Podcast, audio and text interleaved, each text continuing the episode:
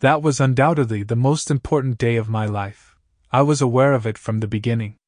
I am describing it in the present tense, Doctor, so that the scene will unfold live before your eyes. I want you to feel some of the hurt it does. I throw her out of bed at five o'clock in the morning. She is very sleepy and doesn't want to wake up so early. She clutches at me with a sigh and tries to hold me back. But I don't want to waste even a minute of this precious day and force her to get up by tickling her. There is, in that area, the majestic ruin of a Gothic church that apparently hosted Templar rites.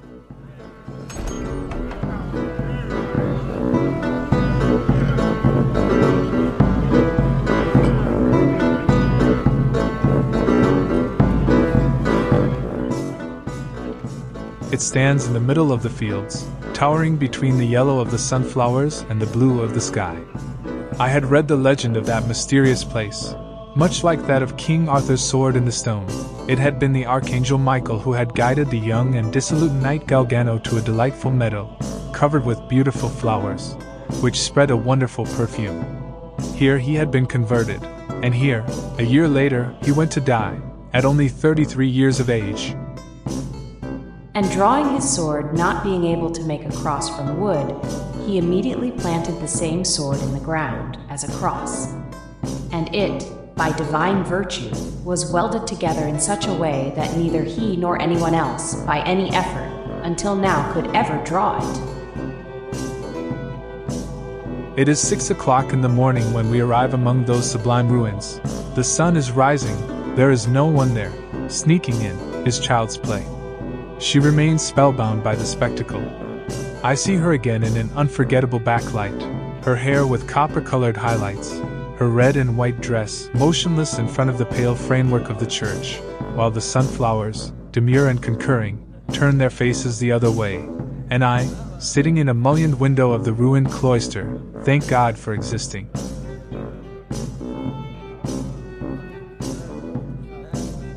I take her by the hand and lead her inside the church. We wander in silence among the mighty stone pillars, the vertiginous walls, the pointed arches. It seems that the architect built the building following the ratio of the musical octave called the natural diatonic scale applied to the church's sacred geometry. Large areas of the floor, now almost gone, are replaced by patches of grass. The roof is completely destroyed, swept away by the collapse of the Abbey Bell Tower.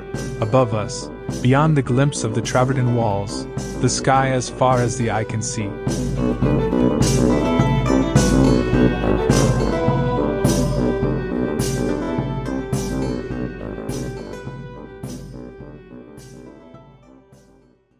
I sit in a niche that opens along one of the aisles, under the rose window from which the first rays of the sun filter in and welcome her on my lap.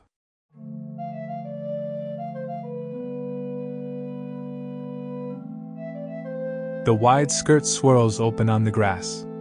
The silence is unreal, broken only by the beating of wings and the subdued cooing of doves flying from one wall to another, reaching their nests in the cracks of the walls. High up in front of us, a tree has taken root in the bare stone on which the roof once rested, it lives by sucking up the dust dissolved by the rain and projects its dark silhouette against the crisp blue of the sky.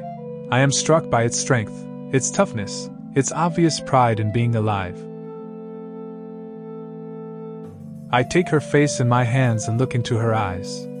Now I tell her seriously if you want, we can do it. Here. Yes, here.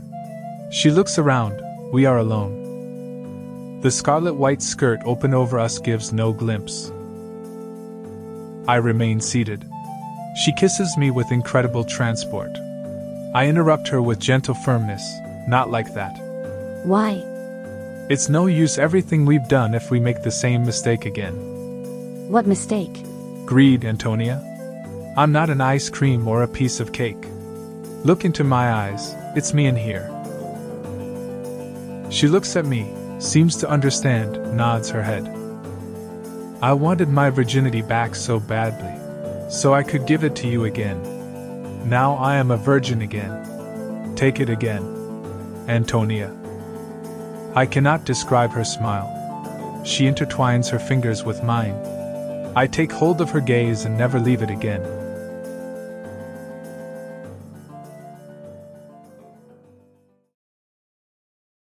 Everything happens in absolute silence.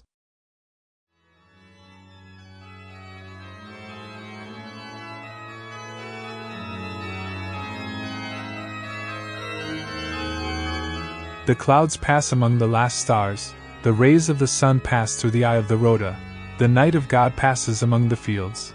As he rides absorbed, the archangel Michael appears to him in dazzling light. The horse rears up and unseats him. The knights of the temple with their three leaders pass into the center nave. White cloak, red cross, Hugues de Payens, white cloak, black cross patentee, Hermann von Salza, black cloak, white cross, Raymond Dupuy de Provence, the knights cross the walls. As in Magritte's signature in white disappears swallowed up by the cruciform pillars. Christ's poor comrades tie their horses in the shade of the cypresses, groom them carefully, mend the tears in their low robes.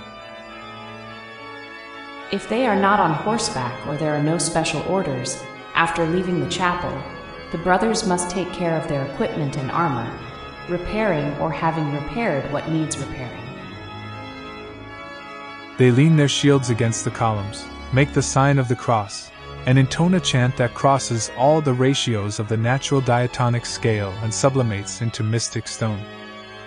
Suscipe Domine, unc famulum tuum a te procella, uius seculi laqueisque diaboli fugentem, ut ad te susceptus, et instanti seculus salvatum, et in futuro seculo se gaudeat a te feliciter muneratum.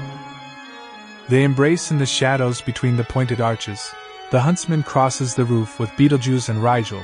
The torrid dog barks after the elusive fox, spews flames, dries heads, splits fields. They confessed horrible and shameful deeds sodomy, infamous osculum, Baphomet worship, confessed to denying Christ and spitting on the cross. The heavens are saturated with electricity. The ceiling rips open above us, lightning strikes, the vaults collapse with tremendous rumbling. An orb of fire zigzags across the altar, splits the tabernacle. The chalice topples over, consecrated hosts twirl in the air, settles floating on the bare earth. Therefore, with bitterness and sorrow, we, with the approval of the Holy Council, suppress the order of the Templars, its rule, its habit, and its name by absolute, everlasting decree, forbidding it forever. The storm passes over the remains of the temple, the rain passes to extinguish the fire. Van Gogh's ravens pass over the yellow sunflowers, drop a seed from their beaks and as the first slender stem sprouts among the bare stones, I feel a kind of earthquake of the soul radiate from me toward her, crossing her whole body. She is seized by an uncontrollable tremor, she is out of breath, for a moment I think she is about to die. I see her pupils dilate, her gaze melt, veil, extinguish.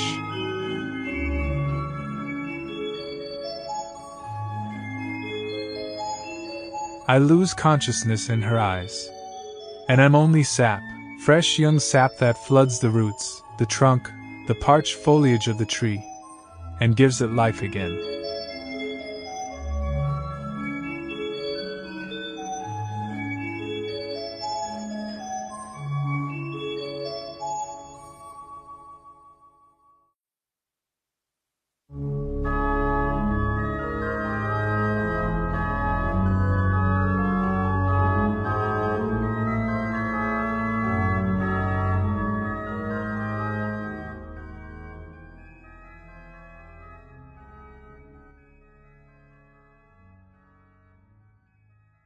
When I come back to myself, I realize that we have spent more than an hour in that trance like state.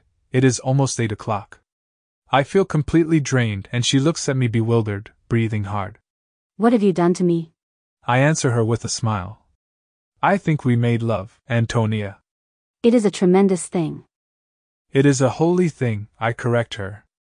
She slides to sit beside me in the grass. She trembles, looking shocked. I kneel in front of her. I have to tell you something important. I don't want to hear it. I lift her face and force her to look into my eyes. You must hear it.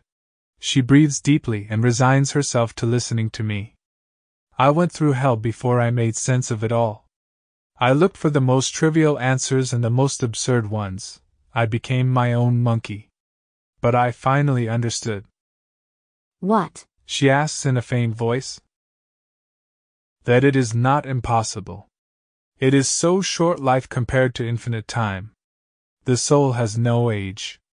We are children's souls, Antonia, that is the answer I was looking for. She is on the verge of tears.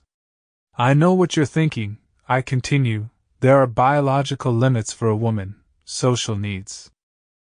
But I'm almost 19, I'll soon be a man. I can work, I can get busy if I want to. She doesn't answer. Let's save ourselves, Antonia. We can only make it together, the two of us. She closes her eyes. Look at me, I tell her. She opens her eyes again with an expression of deep sorrow. It was only a matter of waiting for me to grow up. Now I have grown up. Thank you for waiting for me. All this time. She remains looking at me interdicted, as if she does not understand. I am asking you to marry me. She falls silent, her gaze barred. Marry me, Antonia. Marry me. For a moment she stands staring at me in silence, stunned. Then she jerks up as if bitten by a snake, shaking something invisible away from herself. My contact, perhaps. She clasps her arms with her hands, shakes her head, wants to speak but can't, just says, No. Finally, she looks at me, bent over, contracted by a kind of pain in her stomach, her eyes bloodshot. I didn't believe. She says in a low, trembling voice. I really didn't believe. What? I ask her dumbfounded. That you could be so bad, so bloody bad. Why? What did I do to you? I've been everything you wanted mother, sister, friend, whore, nun. But that's not enough for you, no. You want to experience your power to the fullest, you want to submerge me in ridicule, you want to destroy me. You want me dead. Dead. I get up and try to approach her, but she has the most violent reaction. She pushes me away from herself, screaming. Don't touch me. She runs away, sobbing and shouting. I hate you. I hate you. I hate you. I see her I moving hate you. away as I if in a hate you. I dream, in a fugue of pointed arches. My legs do not obey the impulse to chase her, they bend. I fall to sit on a stone block. Man has transgressed the divine law, therefore discover in his limbs another law that refuses to obey the law of his will and imprisons him in the law of the fall.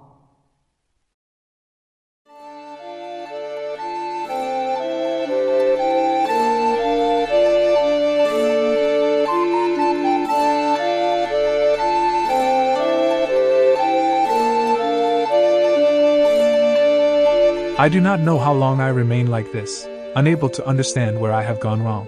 Then the silence that surrounds me gives me a tremendous twinge in my brain. I redeem myself as if from a spell, get up and run outside at breakneck speed with a horrible foreboding. She is not there.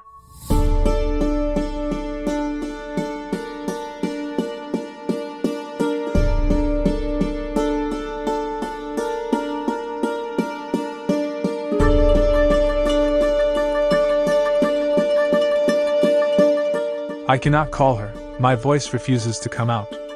A car pulls away. I suddenly understand that she has asked for a ride. I run to the car, which I have parked too far away, and set off in desperate pursuit. But I have accumulated an inexcusable delay and am completely out of my mind. I can barely see where I'm going. I take a wrong turn, get lost in a maze of dirt roads among forests of oaks and chestnut trees. Suddenly, I am overwhelmed by the atrocious analogy. Everything ends as it began. I stop the car in front of a crumbling wall. My nerves give out. I cry desperately, my face in the seat next to the driver's seat.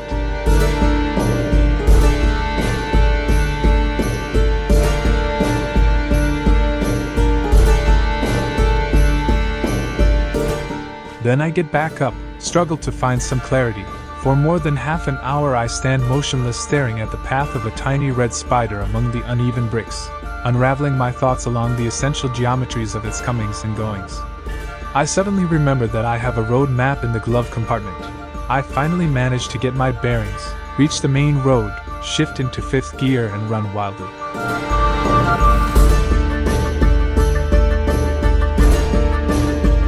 At the exit of a tunnel, I am forced to slam on the brakes in order not to rear end the last car of a wedding procession proceeding in the same direction as me, trumpeting deafeningly.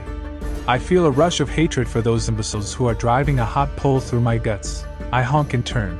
They pay no attention to me. I steer sharply and overtake them, risking a head on collision. They blow me to hell. I show them the middle finger out the window. I hope they divorce soon. I hope they die. I plunge into the darkness of the tunnel at 180 mph.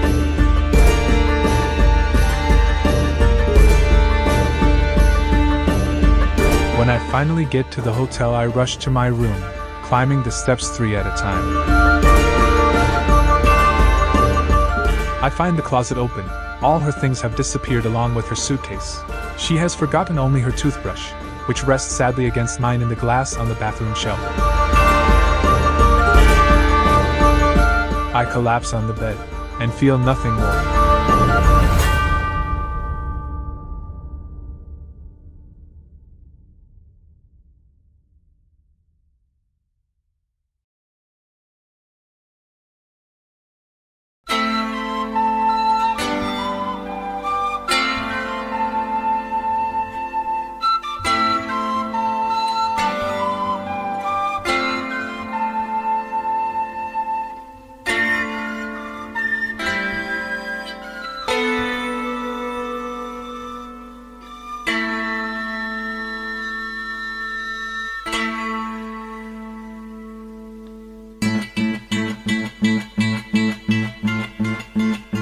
Hark, if thou were down to thine final arrow, one chance to shoot for the moon, would your aim be true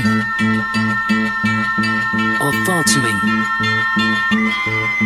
His hands misfiring, legs frail, arms are tiring, his appearance uninspiring, he's been inviting to easy answer as anxiety continues right with the string songs, but then he's bruised and biting as it takes as the tavern's full is out of his depth. He takes separate, but he's unable to meet rest. He gasping howl around, laughing now. The sun's run out, exhausted, disavowed. Returns from the material back from the ethereal best that squeeze of dictated from the virtual. Alas, from what could be too late. He knows that it's his fate. One day he'll get great. Boy, his talent's innate. He's assured that can't wait. The circumstances dictate. When he goes back to his bodies, he knows that he'll pick up the leads again. No, when I sing the friend sees every moment. When don't throw it down the dash, I shake up myself in the song, in the here and the now. Never relinquish your desire. Thine arrow is final. Be given of your chance to buy. For an hate such as this, something just why I'm not sure she come. Myself in a song, in the here and the now. Never relinquish your desire. Thine arrow is final. Be given of your chance to buy. For an hate such as this, something just why. His essence seems from the hold how deep All I see is mine to keep Fetch my cross weak because to only found success or life of finesse but alas I give rest The test about hard life Bavara fast to see the Musafa His hope is enough But worldwide renown. A match for no other One it tells all that it tells He's a stranger to home and the danger He returns. From his travels So drained of the energy to be an entertainer. No one there left to greet him alone His own wager. Unknown to the streets Obsolete heritage on the stage So the ballad repeats its conceit It's a change that all continues. La la la la la Shall pick up myself in the song In the here and the now. Never in the show desire. Ganado was Be beacon of your chance to buy. Already hated such as this something just why I'm not sure she come? Myself in the song In the here and the now Never in the show desire. Ganado was vital Be beacon of your chance to buy. Already hated such as this something just why